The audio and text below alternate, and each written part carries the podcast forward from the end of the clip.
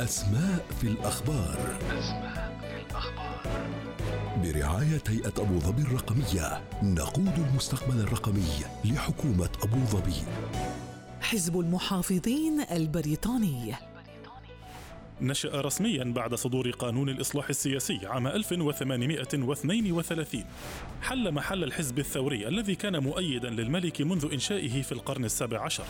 يعتبر حزب المحافظين من أكثر الأحزاب السياسية تنظيما في بريطانيا وله لجان في جميع الدوائر الانتخابية. ينتهج سياسة تقليدية محافظة تعمل على تقليص دور الدولة في النشاط الاقتصادي وتصفية القطاع العام. تشدد سياسة الحزب على مكافحة الجريمة ووضع ضوابط وقيود على الهجرة إلى بريطانيا. خارجيا يؤيد الحزب الإبقاء على الإدارة البريطانية المباشرة على أيرلندا وباتباع سياسة دفاعية قوية يؤمن الحزب بدعم الروابط مع الولايات المتحدة الأمريكية وحلف شمال الأطلسي. يعمل الحزب على تحقيق الوحدة الأوروبية من خلال خطوات تدريجية محسوبة.